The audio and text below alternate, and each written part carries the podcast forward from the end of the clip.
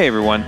The episode you're about to listen to is one of the very first ones that we did, and the sound recording is not that great. It took us a little bit to hit our stride, and we enjoyed these first episodes, but they maybe aren't our strongest ones. So we've got some better equipment and honed our skills. The recording quality gets a lot better around episode 10. Stick it out, keep listening. It gets better from here. I'm Ben, and you're listening to Sound Logic. And this is Mike. Each episode, you get to hear us ramble about music's greatest albums from Rolling Stone's top 500 list. Brought to you by two guys with no credentials. Welcome back, everyone. Today we are discussing album number one from Rolling Stone's top 500 albums of all time The Beatles' Sgt. Pepper's Lonely Hearts Club Band, which I think we're both really excited to get into today. Yeah, uh certainly one of the most iconic albums ever. So uh, let's just get into it. We'll start with some details first, and we're going to start every episode with some some details and stats, uh, with a few comments along the way before we get into you know personal commentary. So. Uh, Sgt. Pepper's Lonely Hearts Club Band was released 26th uh, of May in 1967. A little before our time.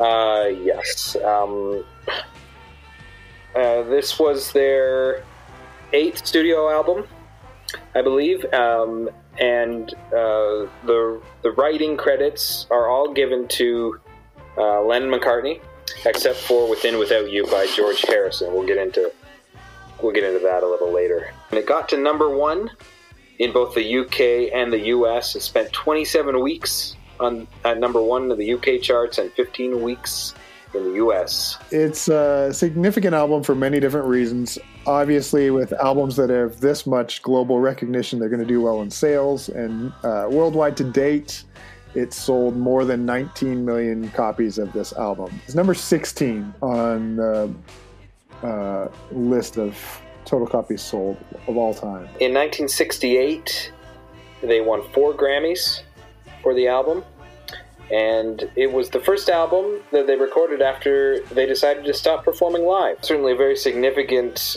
uh, time period for the Beatles and their fans and how they were viewed as a band, and a, and a big decision that would affect the rest of their career as a band. This is sometimes listed as the first psychedelic album. Uh, and the beginning of the psychedelic era in music and in popular culture, and is also uh, considered one of the first popular concept albums they knew that they'd likely never play these, these songs live, which allowed for much more experimentation and creative flow in the studio, which I think is interesting. We can discuss that a little more as it goes on. Something we also want to discuss for each album is, is album artwork.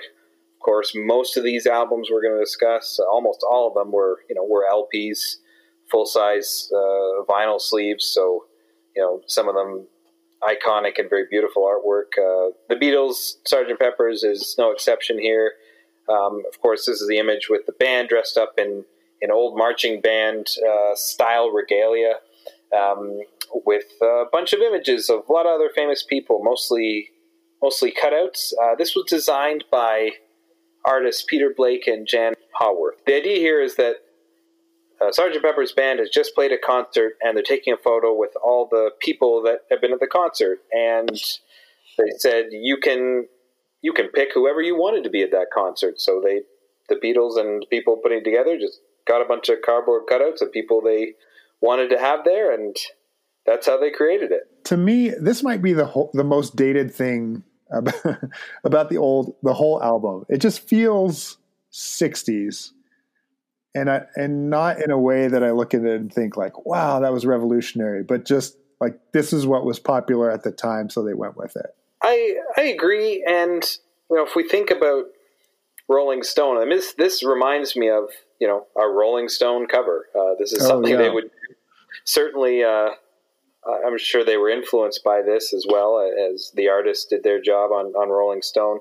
Uh, it certainly puts a date stamp on it when you look at it right. because you recognize people from before that year, obviously, and and uh, it's people who were popular or significant in their mind. They being you know the band and the producers and the the people who were involved in setting up this art project. So yeah, it is it is dated, but even as a person who was born 15 years after this came out, I can pick out a lot of those people, and I can I know who Yeah. they are, and I know their significance. And even though, uh, oh yeah, I remember.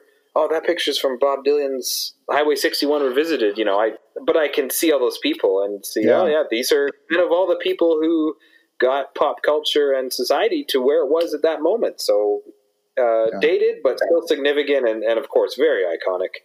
Um, Yeah, and, and And hard to imagine in a vacuum too, right? Like it's hard to imagine uh, a world where this album doesn't exist, and so you know, claiming now in hindsight that it looks kitschy or something is probably unfair because it was so um, eye popping at the time. I'm sure it also strikes me as a bit uh, uh, arrogant to include themselves, younger versions of themselves, in the in the artwork as well.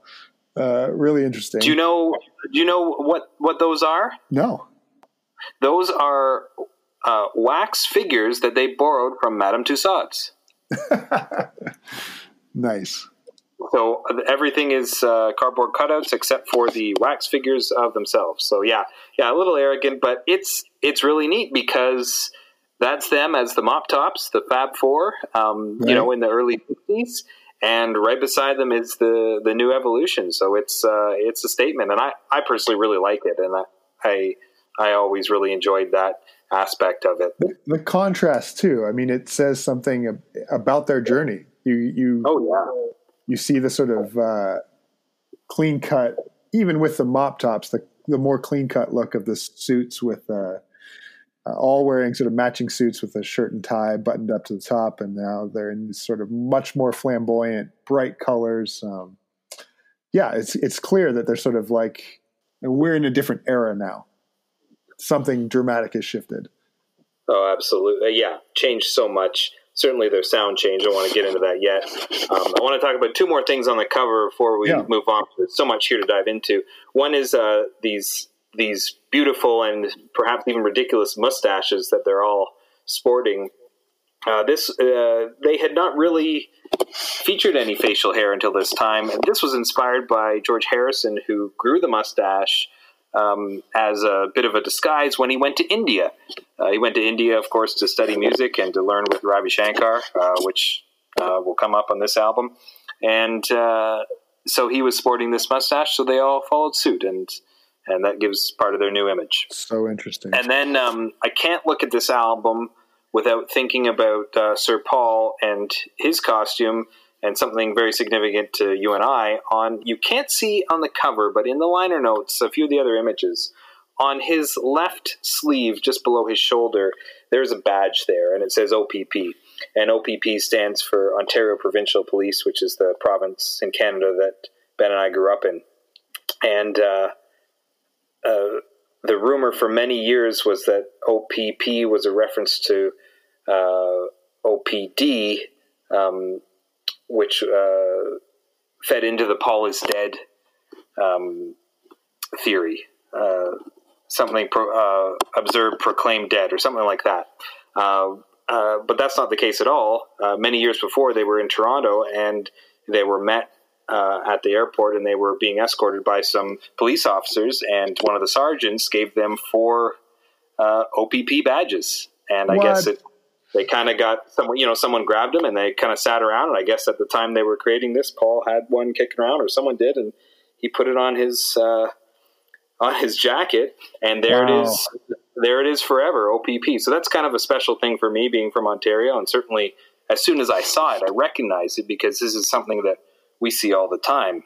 Um, it's something about uh, an emblem and a badge that hasn't changed uh, for a long time. So yeah, that's something kind of exciting for me. I just also noticed that there's like a doll or something wearing a sweater that says "Welcome the Rolling Stones." The Stones are not on the cover, right? But there's this nod, nod in kind of a creepy way. Yeah, that could be a nod or maybe even a, a slam because certainly they were necessarily direct rivals, but there has been a rivalry over the years between these two incredible British bands. They also wanted to include Jesus in the cover. It didn't end up happening. Oh, really? Yeah. And I think it was sort of in the wake of a lot of scrutiny that they were facing when Lennon uh, remarked that they were more popular than Jesus. And uh, so I don't know if it was their producers or what who said like, uh, let's step away from, uh, you know, doing more damage here. Yeah, uh, boys, we need to create a little distance. Yeah, exactly. Probably a good call.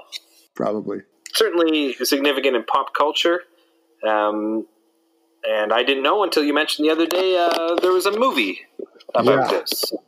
I watched the trailer and it looks ridiculous. It makes me want to figure out where I can watch it online. I'm sure there's somewhere out there that you can stream it now. But um, yeah, and just the concept of like an album based film starring artists other than the ones who wrote it. So the Bee Gees are in it, Aerosmith, Alice Cooper, Earth, Wind, and Fire, all in this sort of like musical comedy adventure. Uh, I can't even I can't even begin to imagine it. It it's not terribly well reviewed. I think Peter Frampton had, had one of the leads with the, the Bee Gees. So uh, ton, tons of, and if you go through the IMDb of the people who show up, uh, there- are tons and tons and tons of famous people in there. But um, again, we talk about popularity. Uh, I, I had never heard of it. Not that I'm the be all and end all, but I think it's another thing that's sort of perhaps fading into obscurity. But nonetheless, uh, Well, and strangely, it came out in 1978, so like almost 10 years after the, or more than 10 years after the album makes its mark. Yeah. Almost like trying to recapture some of the the success. So it wasn't in the wake of the album's popularity; it was much past it. Uh, Rotten Tomatoes has it at a 15% uh, approval rating right now, so pretty far down on the uh, greatest musical films you should check out. But since Pet Sounds is coming up next, um, Revolver is the album that came before this, right? yes, So Revolver inspires um, Brian Wilson specifically, but the Beach Boys to go in the studio and like totally reimagine what music can be, and they come up with this brilliant album, Pet Sounds, which the Beatles listen to and are like, "Oh my goodness, we can do we can do so much more than we've ever done in the studio," and they create Sergeant Pepper's. So there's this like ripple effect in music uh, in the late '60s where artists are feeding off of the creativity of others and not only is it inspiring other people but it's inspiring the artists themselves to do better the next time Yeah, I, I absolutely love that. I absolutely love that these two behemoths, in terms of uh, music history, were using their own albums to inspire each other, to spur each other on. I'd say competition, but a healthy, friendly competition. I, don't, I doubt there was any animosity um, between them, and I think that any reports would say it was was quite friendly. And uh, yeah, what an exciting time to be a music fan. Um, sometimes I feel like I was born in the wrong era.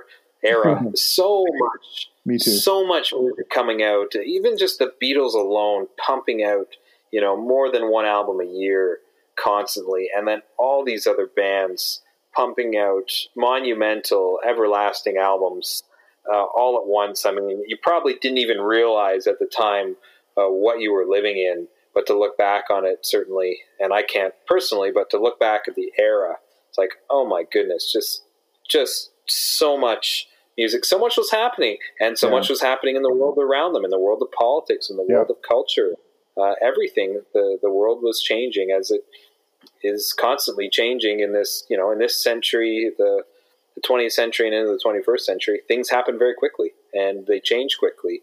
And uh, music is no exception and often echoes that, uh, as we'll see. i think you're onto something there when you mention it's probably hard to see while it's happening to you i can remember uh, watching the beatles anthology with my dad and asking him like how amazing was it to be living this and he's like ah Mm. you know the beatles i kind of dismissed as like teeny bopper girl music and uh, I- hope i'm not putting words into his mouth but he almost seemed to be lamenting that as like you know if only i had realized what i was living through. But you know it was it was so easy for him to just say like oh they're screaming girls. That's not real music and i'm going to listen to something else. Um, and I- it makes me pause and wonder like what am i dismissing right now that future generations are going to look back on and think like oh it's so amazing to live i don't know fill in the blank uh, Or, or what was it? What was it like? What was it like to be a teen when uh, the big five of grunge were creating albums? Right. You know, uh, you know, because we did live through that, and and yeah, maybe uh, when I think back, it I didn't realize exactly what it was exciting, and the music was cool, and I I liked it and was getting into it, but uh, again, what a huge moment in modern music history. If I think about my earliest memories of the grunge movement, I dismissed it pretty quickly as like sort of talentless, angsty music for people who uh, were frustrated with life. And since I didn't really feel that at the time, um, you know, I, I, listened to something that was a little bit poppier and more upbeat and not as depressing, and yeah. almost dismissed the genre because it didn't resonate with my life. And so I think I think that's what we end up doing, right? We don't we don't see the true artist if it's not meeting us where we need to be met at that given moment. It's not a bad thing, but we're fairly selfish when it comes to music. We want music that speaks to us right now. We're not able to zoom back and say like, "Well, how is this going to speak to my entire life?"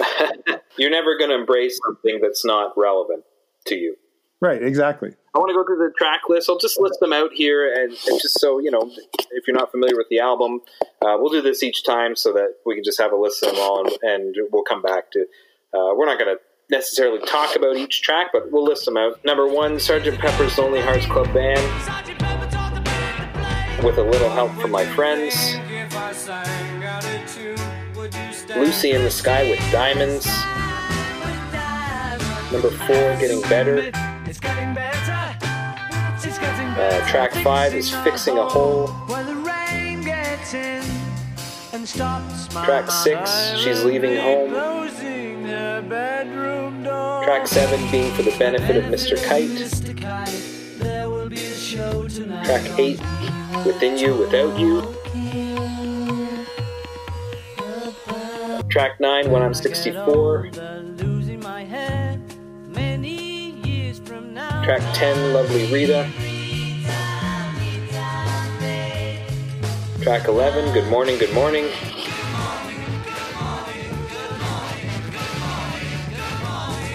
Track 12 is the Sgt. Pepper's Lonely Hearts Club Band Reprise. And track 13, A Day in the Life.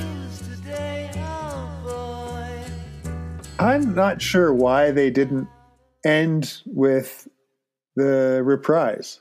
Why not bookend the album with those two tracks? Is there a reason you can think of that a day in the life should be kept separate from tracks 1 through 12? I don't know. I've, I've asked that, but the ending of that song with that huge resonating and slightly dissonant piano chord that just rings and goes on forever until they get into, you know, the secret track with all the silly sounds. There's something kind of special about that being the end of the album. It almost feels like they had two final tracks and couldn't decide between them, and so they threw them both on. Yeah, and, and I don't I don't mind that the reprise is not the end because it's kind of like not to sound too deep, but but the end is never the end. And if if the the concept, and we'll get into what the concept was, but if the concept was that this is kind of a it's a band and they're playing a concert and this is this is their concert, then that's the end of the concert. But we know at the end of the concert that's never it. You know, you, you get together, you might go to a party. Um, so then after the concert, there's still something else, and something else is a day in the life, which again is is uh, maybe not a I don't think it was a number one hit, but certainly a, a well known song and, and does some really interesting things and I think is one that many people know. And again, that ending chord to me is just you. I don't see that going into another track. Right. Um, uh, and I love what they did there. I love what they did there, and and I totally agree with what you said. They listened to Pet Sounds. They said, "Oh man, we we can do so much more in the studio," and this is one of those things that I think they did really well. It'd be interesting to to figure out if other bands were doing secret tracks at this time, or if this was another first uh, that they introduce here to have this sort of like fade to nothing, and then there to be something that comes in after seconds of silence. Um, I remember, you know, when we were in high school and college, just being so thrilled to discover, uh, you know, the the timestamp on the final track was like 12 minutes long because that meant there was a hidden song down there yeah. somewhere. Um, Yeah, but I have no idea of the history of that and and whether this is like iconic breakthrough moment or if it's just something that was fairly standard in the late '60s. It, it's kind of it's kind of cool. It's just something.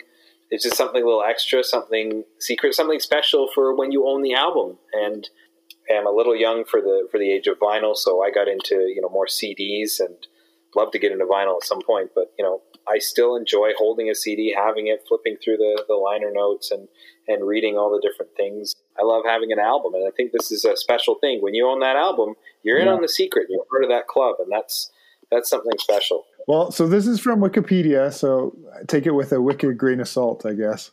But so apparently, the the last little backwards laughter, random gibberish at the very end there um, was the sort of groove stretch that would bounce back on itself if you didn't have a record player that would uh, return the needle back to zero.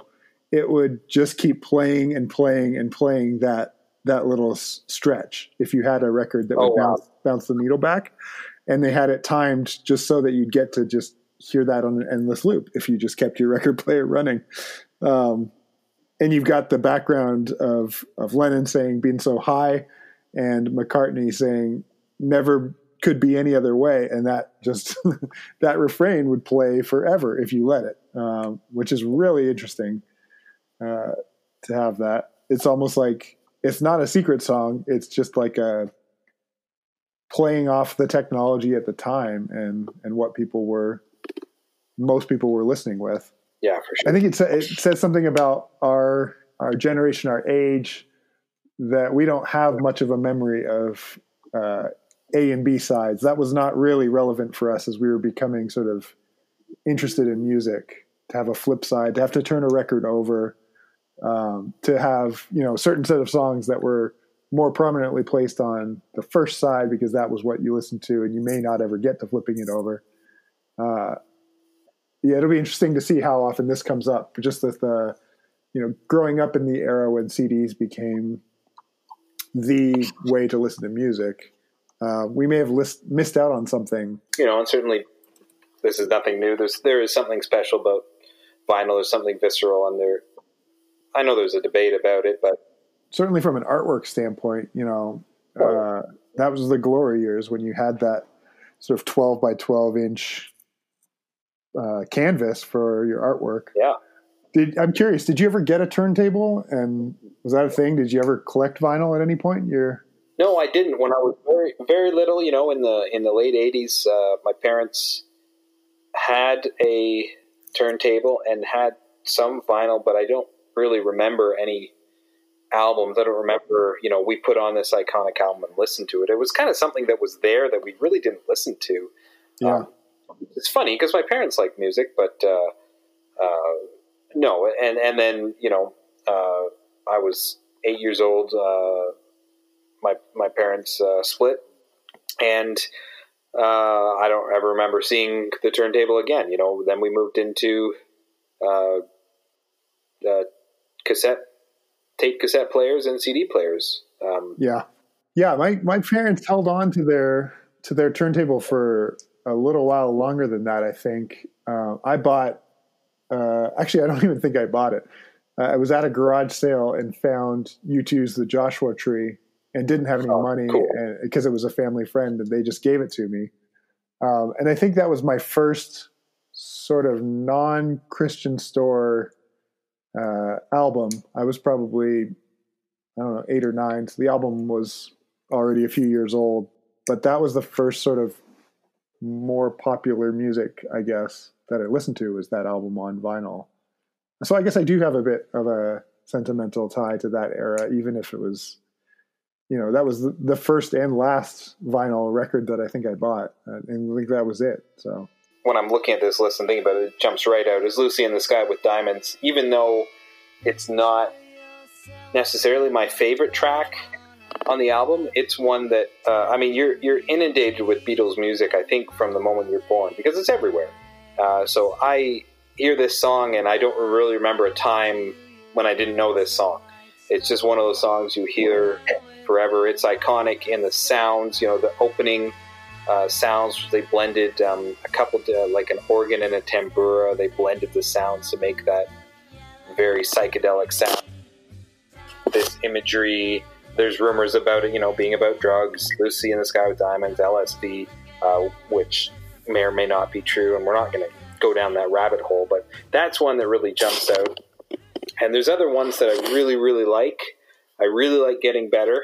Um, I love the feel of it. It's a little poppier um, in its feel, uh, but it's just very uplifting. Um, and I really, really like, and we're going to talk about this later, I know, but I really, really like Within You Without You. I love that they take a totally different style of music and just plop it right in the middle of this album. and uh, I know it's something that you know Harrison was experimenting with different music, and maybe they just kind of did this to appease him and just humor him um, because it doesn't really fit with everything else. It's kind of like, oh, fellas, I'd like to do this music I've been studying, you know, and they're like, yeah, sure, you know, George. Uh, I I, am making that up. I don't know if that's what happened, but but I love that it's there. I love that it's diverse, and and I think it reflects you know some of the culture people are getting into different religions in the '60s and different you know uh, into yoga, meditation, and Eastern philosophy. So it, it reflects that too, and and I just love that. It's interesting to me that for an experimental album, there are songs that I still find. Uh, uh, challenging to listen to, maybe is a good way to put it um, that that don't strike me as like poppy things that that anyone can sing along to. But then there are also songs like like uh, with a little help from my friends right off the top where you know if that song comes on people start singing along with it right away and it's really fascinating that you know even in the midst of this experimental psychedelic phase they're still crafting pop hits that are timeless you know, it almost strikes me as a song like "Lean on Me," which in some ways has become uh, bigger than the artist that wrote it. Uh, that gets played, you know, when someone picks up a guitar and uh, is just jamming in, you know, around a campfire or or something like that. Um, I was I preached at a Unitarian church last year, and the service closed with uh, the Beatles with a little help from my friends. Uh, even even as parishioners were chuckling with the line about getting high with a little help from my friends. You know, everyone sang along, no matter your age, with a big smile on your face, uh, which says something, I think, about the talent here and their ability to just craft really brilliant music. Um, it also strikes me as this interesting blend between sort of uh, psychedelic, whimsical stuff written for young people of that age, while also being accessible to different generations with songs like When I'm 64, which has a very like timeless kind of, you know, an appeal that I think just hangs on regardless of your age and regardless of your moment in life uh, looking forward. Yeah. It's interesting. It's so it's such an interesting mix of songs. And probably you know if you had if you found someone without any knowledge of the beatles catalog and gave them this sampling of songs, they probably would assume that you drew them from different albums.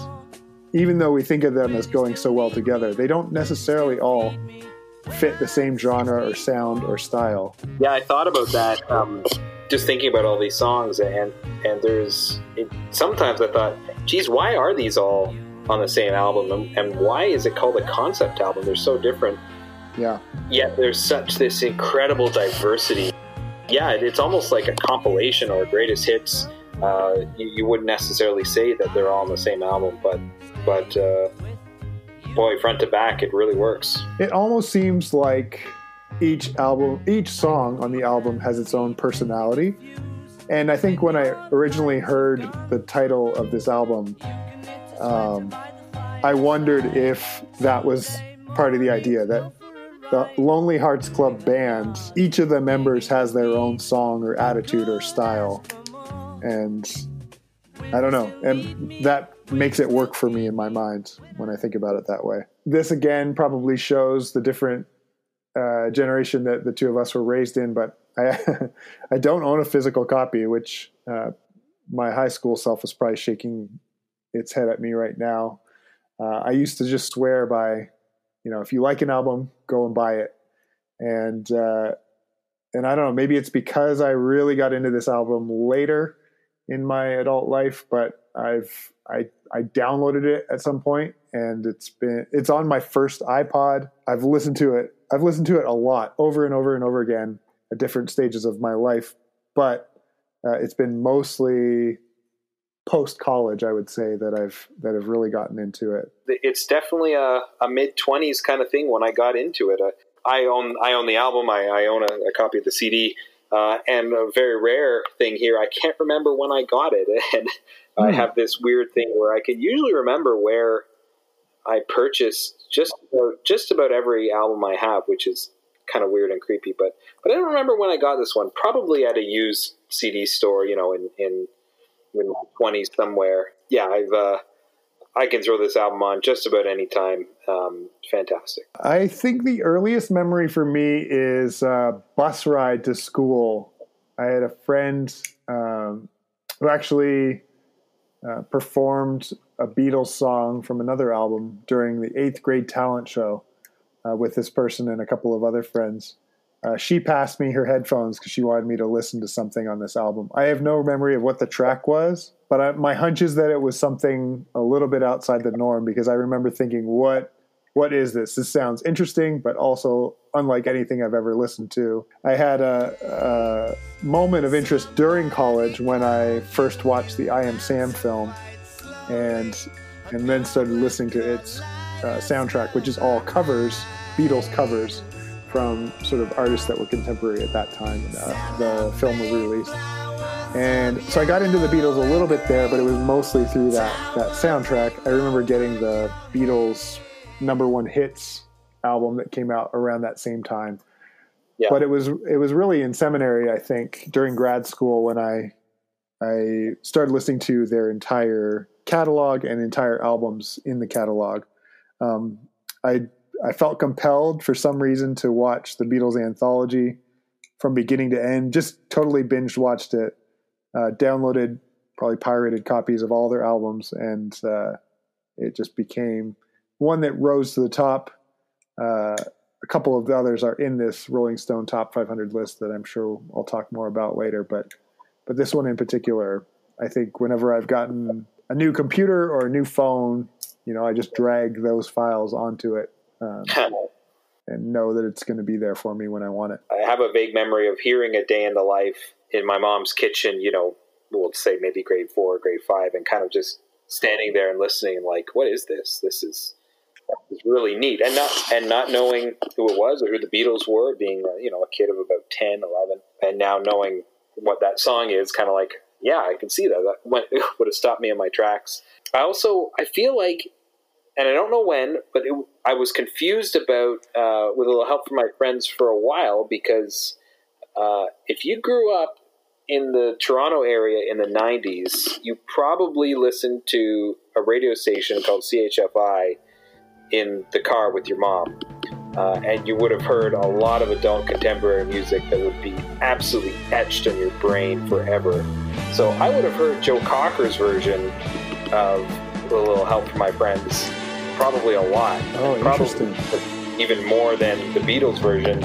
And I think as I got older I did again hadn't really listened to albums or tracks or had my own music, was confused about what that song was and who wrote it. I think uh, it took me a while before I realized that, that was a Beatles track. Um, just just being a little kid and hearing it. So that that's kind of a funny thing. And uh, if you know the Joe Cocker version or seen uh, any video of him performing that, you'd understand why that's kind of funny. Um, and then um, my my mom and my stepdad uh, have more recently had their 64th birthdays, and I remember them, uh, you know, as respectively those dates approached. Them just I would just be over and just hear them alone singing to themselves when I'm 64, you know. and, like, hey, I get to sing that song for real now, you know. And, uh, they never said so, but it was like kind of an exciting thing as people, and certainly my stepdad, who's a who's a little bit older than my mom, um, uh, uh, grew up right in that era. He would have been 21 when the album came out, and right into it. So that's uh, that's kind of cool that you know, I got to see that part of their life when they uh, they got to live that song that you know they heard 40 years earlier or 50 years earlier 40 45 yeah. we're not talking about today some fun memories uh, but yeah not not listening to it as an album like oh this is an album i need to listen to until you know my mid 20s there's a pretty good chance that i had heard each one of these songs before i ever even realized that they're all part of the same album. And i think that yeah. makes it hard to like figure out what you thought about it before then. Um, but when when I was thinking about this question initially, it, it, it brought me back to the first time that I saw the cover art. Cover art we've already talked about before, but I think because it looks so iconically '60s and and it looks so strange, I think I probably dismissed this album as like one that I probably wouldn't enjoy. You know, I saw their uh, bright band unit uniforms and knew they were uh, a 60s group and probably just thought this is going to be some kind of hippie nonsense that I won't have any desire to to listen to.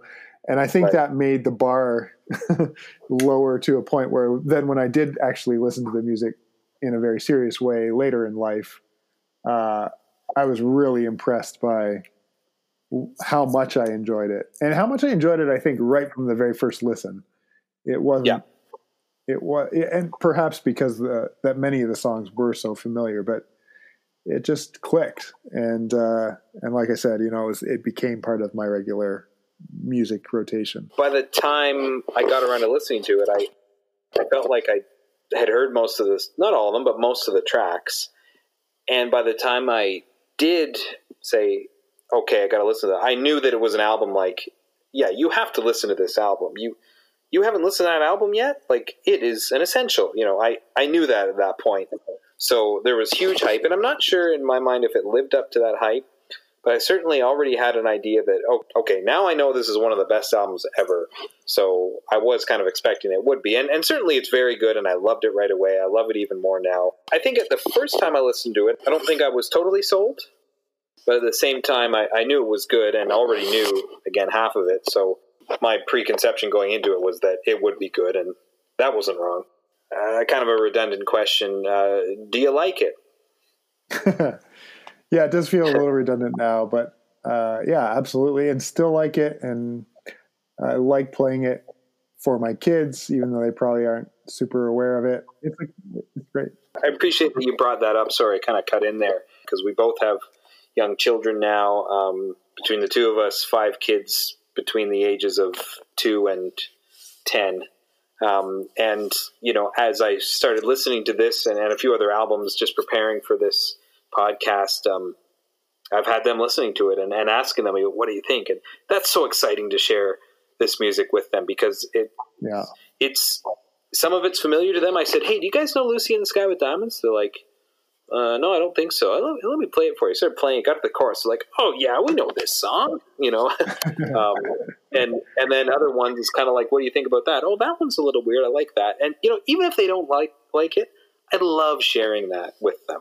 Yeah, I'm trying to make sense of how I would hear this album differently if it was the only album this band ever made. Like, would that make it even greater? It fits into the, and we'll talk about this more when we get. I mean, we're gonna before we round out the top ten, we're gonna talk about three more Beatles Beatles albums. So we'll right. we'll talk about how it fits into their timeline, and I certainly think it it does. But I think you could, if it was the only album, I think you could take it and go, man, that was some great music. But it holds such more of a significant place where you see the evolution before and after, and um, I, I, wouldn't definitively say it is the pinnacle of their career, but yep. certainly it's a very high point. Uh, the one other thing I wanted to touch on before we get near the end is, uh, and we talked about it earlier, the idea of Sgt. Pepper's as a concept album, one of the first concept albums, and and kind of raises the question, what is a concept album? I've always struggled with that because when I first listened to it, I did know that, oh yeah, it's a great, it's a Beatles, it's a great concept album, and I always kind of wondered what makes this a concept album. I would lean towards the side that it's not really because the question I asked is, you know, what binds this together? I know that John Lennon was never really a big fan of it being called that. There are others that, that year that were released. Um, Beach Boys Pet Sh- Pet Sounds they said was a concept album. Uh, the Who's The Who Sell Out they said was a concept album. The one thread that I hear, and I don't know if this is something that was intentional. The thread I hear through this album is reflections on regular adult domestic life. You hear that through a lot of different tracks. She's leaving home when I'm 64. Um, even for the benefit of Mr. Kite, uh, Rita Rita Meter Maid, all, all these regular things, a day in the life, almost like they took the mundane life that we all go through and highlighted these points that everyone could relate to. Um, instead of you know the love songs, instead of being these fantastical teen magazine ideas of love and romance, they're very regular, normal ideas of romance. Um, uh, that are what two normal people would go through. So not only does it kind of tie the album together, and I think if anything, that's what makes it a concept album. It's a regular band. Sergeant Pepper is a regular band singing about regular stuff, and it's something that the regular person, the average person, can relate to. Yeah. When I think of a concept album, I often think of an album where a band is trying something new and it often gets released even in spite of the fact that it doesn't really work all that well. yeah. And and so I wonder if this gets labeled a concept album because it was taking such a risk. The difference in this album versus most concept albums that come to my mind is that a lot of them are clunky. They don't work all that well. And the reason that they were labeled as concept albums because it was like someone going off on a side tangent and trying something um, before returning to what works. This to me just seems like an evolutionary step in their sound, and it works. Yeah. Um, so that's yeah, I agree with you. I I hesitate to call it concept album too. It it does fit with the uh, you know we've talked already a couple times about how each song sounds like it could belong to another time or era. Yeah. Um, in their careers, and and that to me does make it a bit of a concept album. The bookends too of uh, you know the way that they begin the album and end it also feels more theatrical and concepty. Uh, but I don't know if that's an, I don't know if that's enough to call it a concept album. I think there's a tie between concept album and experimentation. I, I don't know why that is. Maybe because you kind of have to take a risk, and and a lot of times concept albums uh, do tell a story or at least follow the same uh, lyrical or musical theme um, this album doesn't really do that, um, but you're right that sometimes when you do that, you've got the story, but musically or even in terms of the end product, it doesn't really fit. But it, people are drawn to it because somebody tried something different, and it's a concept album. Oh, that's exciting! I'll check that out. Yeah, whether it was really good or not. So yeah, I I would say I don't think this really is one.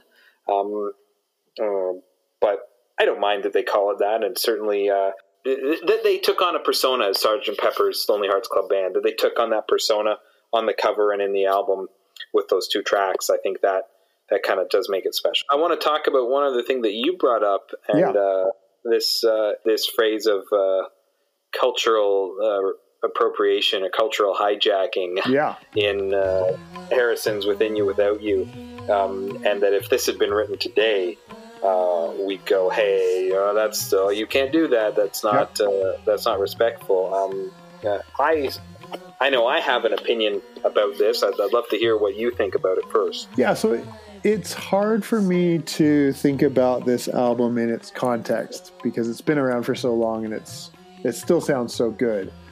But for within you without you, that one in particular just feels like here's a bunch of guys who are kind of on top of the world, had a lot of free time to reinvent themselves, and were dabbling with this sort of new wave of um, uh, spirituality and yoga, and you know had spent time in India with their new guru. Uh, it just feels like they're taking something from a culture and like throwing it on an American uh, and British uh, uh, rock album and calling it their own. Um, it, I, I think, I think that that song in particular is the one that feels the most dated because I just don't think they could get away with it now.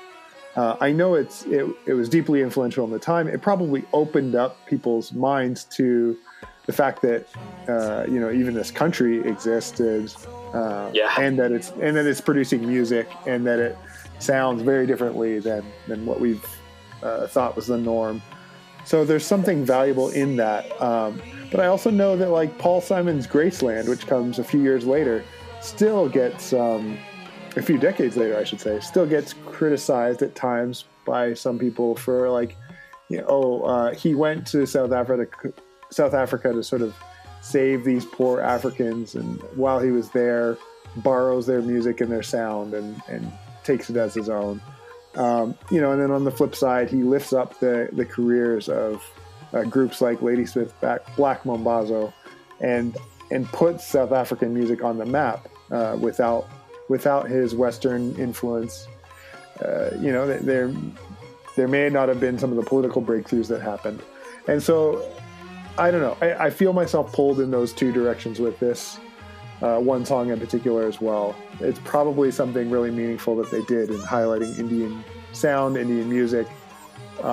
But it feels weird to me that that this is where it ends up. I agree with a lot of your points. I agree with outside of the concept of the '60s, that song would really feel out of place. Um, all of a sudden, it's like, whoa, uh, I'm in another, I'm in another country now, uh, and I do agree with that. You know, even though I, I think most people listening to that with an open mind can say, you know, it, it's beautiful, it's exciting, it's different. Um, I guess the question I have is, you know, if you go and you train, because we know that, that you know, George Harrison, when he trained with Ravi Shankar, one of the, one of the legends of, of sitar music, and, and brought back not just, he didn't just plug a sitar into a Beatles song, into a pop rock song. They took, and they took the whole song and they took an Eastern, a traditional Eastern Indian sound and put that whole song on the album. I personally, I really, really like that. I agree with you that it highlighted that music. Um, and the other thing is too, you know, what you said. I like what you said about uh, Paul Simon and how he highlighted that that band. I think you know, if you ask many people in the West world today, uh, you know, what do you think of when you hear the name Ravi Shankar? I think a lot of people would say, wasn't he the guy who who taught the Beatles to play sitar? So, Right. in other ways, uh, they're opening up this world of uh, Indian music and, and getting people involved. If you listen to this song, and then if you listen to um, uh, "Love to You" on not "Love to You," oh shoot, I stumbled on the name of the song on Revolver. Um, but if you listen to that, it's like the whole song encompasses that, not just one piece. It's not just a rock tune with a Yeah. sitar playing along. I really like that they use the whole thing. So I'm with you on some of it, uh, but I, I still like it. And I personally, when I first heard that on the album, thought, "Ooh, wow! Oh, this is so oh, they did this. Like that's cool." You know, and, After a few decades of artists sampling sounds right? and building music on top of that as a way of layering music, this feels so much more genuine Yes, to to to do it the way that they did it and not just like you know get a get a um buy some music off the street in India take it back to the studio and like do their drum guitar bass over top of it uh they did they did really go get trained come up with a song based in the tradition um and uh, that seems to be that's commendable I, I don't think you'd see an artist necessarily doing that today uh, No. Maybe because the swift judgment would be you're just stealing. Yeah. And for some reason, we tolerate sampling that's just a more blatant ripoff uh, in Oh. ways that, yeah, it's interesting. speak for This yourself. giving me some giving me some good food for thought, though. I, I don't. Yeah. I, I think I'm much less tolerant of sampling. Sometimes it ticks me off. But yeah, I, I, I see what you're saying, and that, that kind of leads us into you know, do is the album as a whole is it is it still relevant or is it dated? right. You know, a couple comments on that. Yeah, there's songs for me that just sound like timeless works of art. I think of uh, I've already named with a little help and uh, getting better, even a day in the life. Uh, I think those are all just just pieces that continue to just seem like uh, timeless is a great word.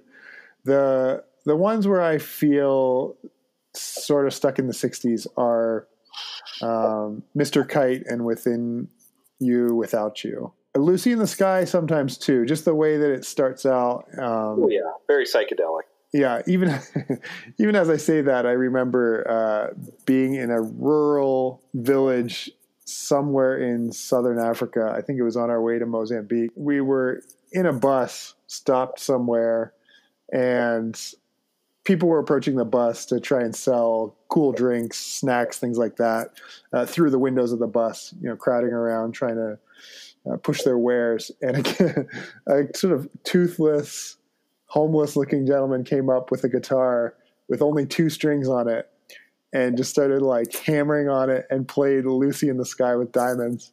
And I just like he didn't he didn't speak a word of English, but he could like sing this song that had had traveled all the way around the world and made it to his rural village. That's that's an awesome story. And so maybe I'm going to go back on that. Maybe Lucy in the Sky with Diamonds is not dated, but you know, continues to be super relevant and timeless. I, I think instrument instrumentation there, yeah, it feel it's got that. Yeah. feel.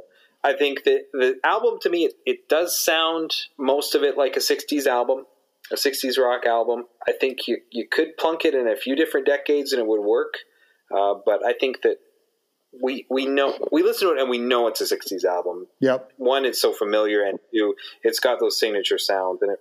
But it's later in the '60s, and it it certainly gives way to a lot of things that happened in music in the '70s. But even so, it it sounds a little dated, but I mean, it, it's no less enjoyable. And I think still most people, it, some sometimes when something's dated, it bothers you. It bothers people. Yeah. Uh, they, they, ah, I don't want to listen to that anymore. It's from this era. Uh, I think even the things on this don't they don't bother anybody. It's uh, you still want to listen to it. I think it's because it's so it's just so good.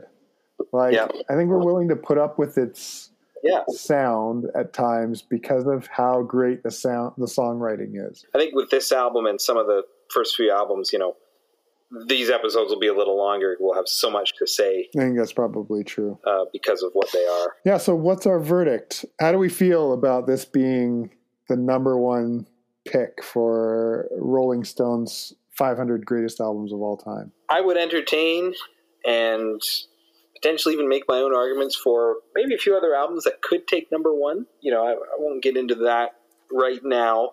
Uh, we'll talk about those albums because there's a few that that I would argue could challenge this.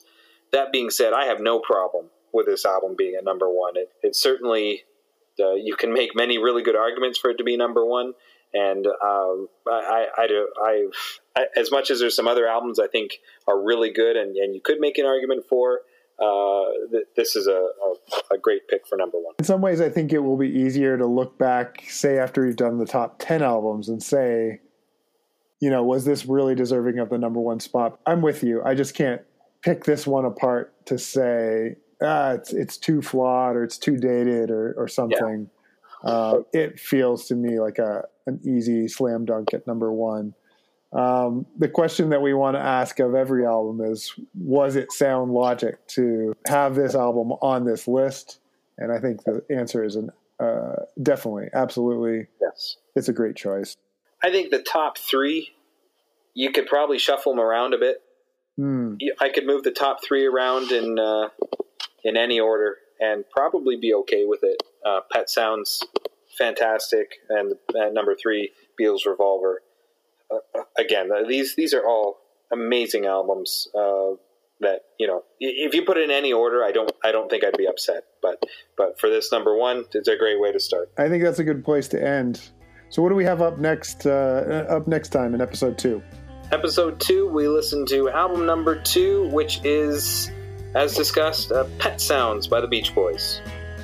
Yeah, and even though I've already said Sgt. Pepper's is a great choice at number one, I think next week I'm going to discover that Pet Sounds should have been number one. Uh, spoilers.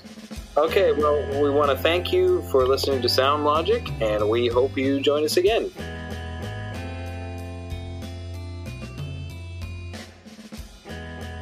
Visit the Sound Logic podcast on Facebook if there's something you want to be hearing in a future episode. Thanks for listening.